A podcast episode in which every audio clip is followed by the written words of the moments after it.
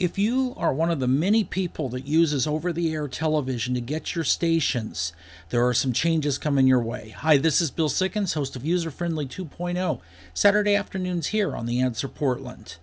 They're making some upgrades to the television system, and it's going to mean that you need to rescan your channels.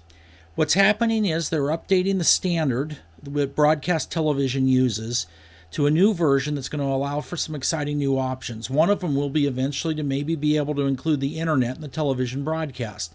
It's two way communication, it allows for interactive TV, 4K broadcasts, extra surround sound channels, all that type of thing.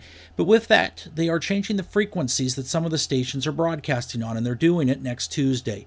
So if your favorite television station disappears, rescan for new channels. And if you would like some of the technical information on this as well as the timeline, check out our Tech Wednesday blog at theanswerportland.com.